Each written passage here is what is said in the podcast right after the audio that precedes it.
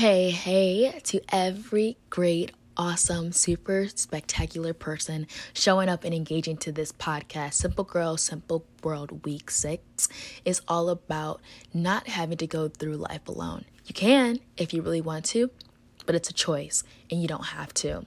So, hopefully, you had the opportunity to tune into the tease that was released yesterday. If you haven't, you know what to do. Feel free to pause this right now, go tune in and engage with that, and then come back and meet us here and we'll get started. If you have listened to the tease, let's go ahead and dive on in. Our quote of the day is Sometimes life is too hard to be alone, and sometimes life is just too good to be alone by Elizabeth Gilbert. All right, y'all. So it's your host with the Moses here. I don't think I gave my introduction, so if you don't know me, now you know. I'm just playing. But my name is Heather Purnell, and you can find me on social media on Facebook and Instagram at Simple Girl Simple World. So feel free to go and engage with those pages. Pages, excuse me. I post content. I post releases when these um, podcasts get dropped, and I'd love to have a follow from you. So go ahead and engage there. But let's dive on in. As you all know, you had a challenge. Your challenge was to find your tribe, find your circle, find those that are going to support you. If you know me, you know I like to look things up. So I went ahead and looked up what a circle is. A circle is classified as a group support.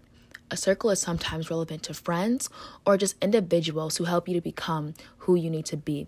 It helps to build relationships, it helps you to feel less isolated, hence why it's very important to have them around. So, story about me. I, in college, I'm telling y'all, college was a very trying point in my life. All my really, really true friends know who I was. And what they would commonly say about me is I was really, really bad at communication. Like, absurdly bad. Um, and not because I was busy, not because I didn't want to speak to them, not because of anything like that. I was just in this mindset of just complete confusion. I felt like a burden to people.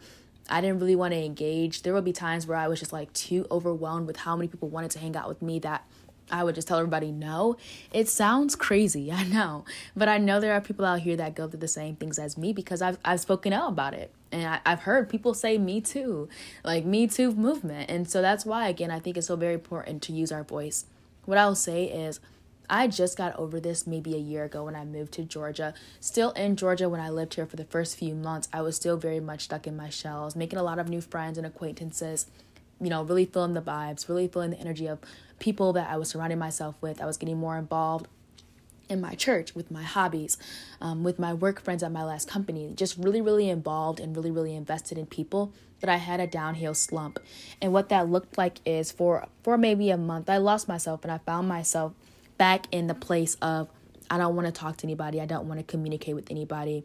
And not because I'm depressed, not because I'm sad. There really was no explanation for it. I mean, if I really dug deep, maybe spoke to somebody like a psychiatric or I don't know, something therapist, I mean, I would probably find a root, but there was no root. I really had to look at myself and say, why are you allowing yourself to be in this box? I was speaking to one of my friends today and he, he mentioned that to me. He was like, Why do you continuously put yourself into this box that you don't even belong? You, you don't even identify with this person in this box, but you are trying so hard to put yourself there. And that rung a bell to me.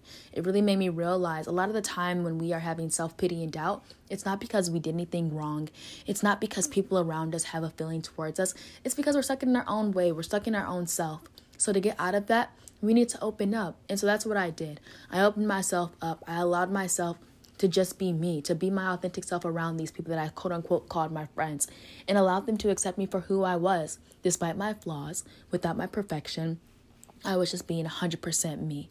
What that looked like was life changing. It, it made me realize that people who are going to be invested into you, into your success, are going to be there through your ups and downs. They're going to love you. They're going to challenge you. They're going to encourage you no matter how you feel. And that's what you need. It's so, so very much needed. What I can say from this as well is I made it a habit intentionally myself to make sure that I connect with people. I used to be terrible at messaging people back and now I'll choose a day and I'll say to myself, for instance, on Saturday, I'm going to connect with all of my friends that don't live here in the same city that I live in. All of my friends from college that I may speak to still, all my friends from childhood, whoever I need to reach back out to, whether it be on Instagram, whether it be on Facebook, through Messenger. I still use Facebook, I know. But I, I make sure that I respond back to all of my messages and notifications because it's important to engage during the week. If I don't get back to my friends that same day, it may take me a couple of days, but I make it a habit to put a reminder there for myself to follow up before week ends. So just being cautious, being aware, because when your friends want to reach out to you and they feel like they have something to, to tell you, they want you to be there for a listening ear. And it's the same when you need somebody, whether it be positive or negative. You want somebody to be there for you as well to be listening ear. So in order for that to happen, you need to keep communication. I had to learn that for myself, which I did. And so hopefully that y'all y'all will be able to learn that same lesson as well. Moving forward though, in this conversation, I want to dive into how us together now can do things um, you know, be more conscious of ways that are critical to our success. How finding the inner circle is very crucial to your success. So, of course, I found an article. This article is by Forbes, and the name of the article is Four Ways Your Inner Circle is Crucial to Your Success. So, number one, you have to say goodbye to negative Nellies. So, everyone has them. It's the people in your life that are going to just be negative no matter what. Life is already hard enough. We don't always win obstacles, but we have to have people around us that are constantly encouraging us and engaging with us in our success. The key with this is to find and focus on relationships with those who can share their wins and positive vibes, those who help you realize that you can do the same. Life is honestly just way too short for negativity, so we gotta cancel that out. and that's on period. Um, number two, find people who are smarter than you. This is essential. You never want to be the smartest one in the room. If you're the smartest in the one in the room, how are you growing? How are you evolving? How are you learning things? You aren't. So it's not an accident that many people that are successful are often surrounded by people that are just as successful or more successful than they are. Excuse me. So we have to do the same. We have to learn from them. It's time, honestly, to rethink how we use our social media platforms, how we focus our thoughts on who we're following, you know, who are we looking up to. Highly successful people are generally willing to share what it really takes to make things happen. You want to be in that crowd. They have the ability to help you learn from the mistakes that they've made along the way, tips and tricks. And I always am a firm believer that you don't have to go through it yourself to learn and to get over it. You can watch somebody else's journey and learn from their journey and mistakes so that you don't even have to hit that. You don't have to hit that stage. So we, we can do that. We definitely can do that. If you can't play tennis, watch the game. What that means, this is number three. That means that if you don't know how to do what you are trying to accomplish yet, watch, observe, be a learner, listen to learn, to understand. If you want to become your best self, I challenge you to review, rethink, who you're following, who you're watching, who you're seeking to become, who are you looking to be so diligently like. All of that plays a huge fact into who you are trying to be.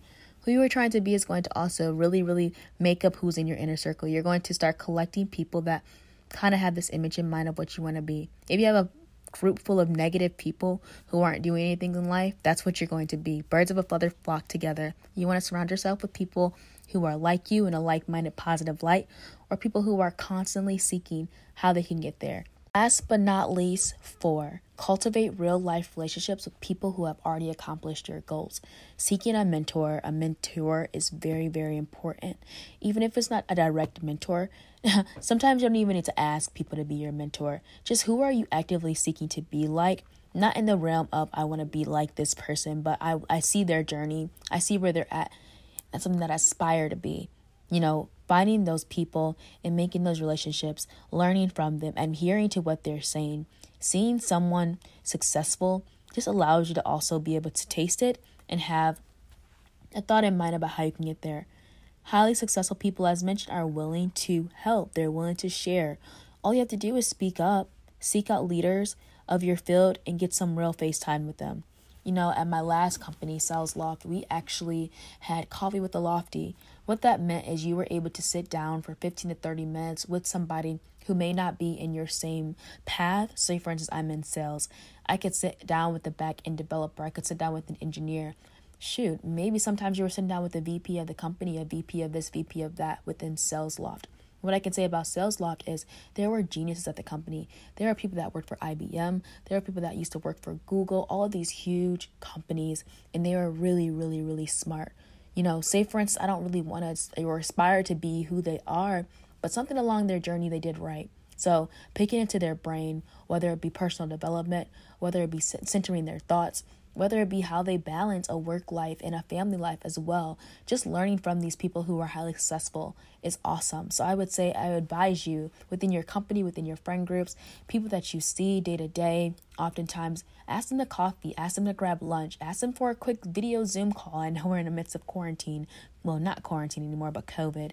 But ask people, get out of yourself, really, really stress and flex that networking skill. That's a huge component to actually finding those accomplished people who you want to have real life connections with.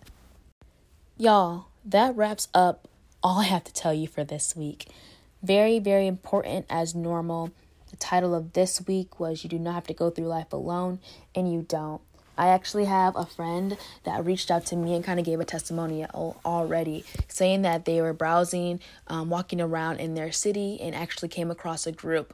And from there, they're going to be networking and mixing and mingling with that group moving forward. So it's very possible. You do not have to do life alone. It's a choice. Once you break out of yourself, you know, let down your guards, let down your wall, you'll really realize that people are wanting to know who you are. They're wanting to get to know you. They're wanting to interact with you. They're wanting to be around you for a positive sense. And so allow that, allow that to take place. We can do this if you really genuinely want to live a life full of purpose and happiness with people surrounded around you who are rooting for your success and being your internal champions and cheerleaders. We can do that. Of course, for all of my people who like to be alone, Uh, power to you. You all can still do that as well, but I'm really mainly focusing to those of us who really want a community, who are yearning for a community around you. You can do it. Find your hobbies that you like, that really speak to you, that really make you happy, and find a group for it. You can literally type in on Google, y'all. I'm not playing. Say, for instance, you like painting. You can type in painting groups in whatever city you live in. If you like hiking, you live in Colorado, you can type in hiking group in Colorado and groups will pop up. We as adults oftentimes feel like it's so weird and so hard to make friends, and it is if you get inside of your head. Go back to the time when you were younger and you would literally walk up to people and ask them to go play with you during recess. Let's get back to that as adults. Let's start walking up to people that we see that may look interesting to us for whatever the case may be and asking them to hang out, asking them for a cup of coffee, asking them to get lunch, I'm challenging myself to do this as well. To just meet some people out on the streets while I'm walking, while I'm browsing, people that I may not usually approach, and creating circles that way. And if you do have groups, I would just advise you to really stay connected with them. Lean on them for support. Utilize them for what they are, whether it be a hobby, whether it be your church group, whether it be a group inside of work. Use those groups to their full capacity. Give everything you can to those groups with hopes that not that you'll get things in return, but with hopes that if you ever did need anything in return, that they would genuinely be there for you with the best interest of you in mind. I hope y'all got something and retained something from this podcast today. As always, I love you all very, very much. And thank you so much for tuning into Simple Girl, Simple World. Talk soon. Bye bye.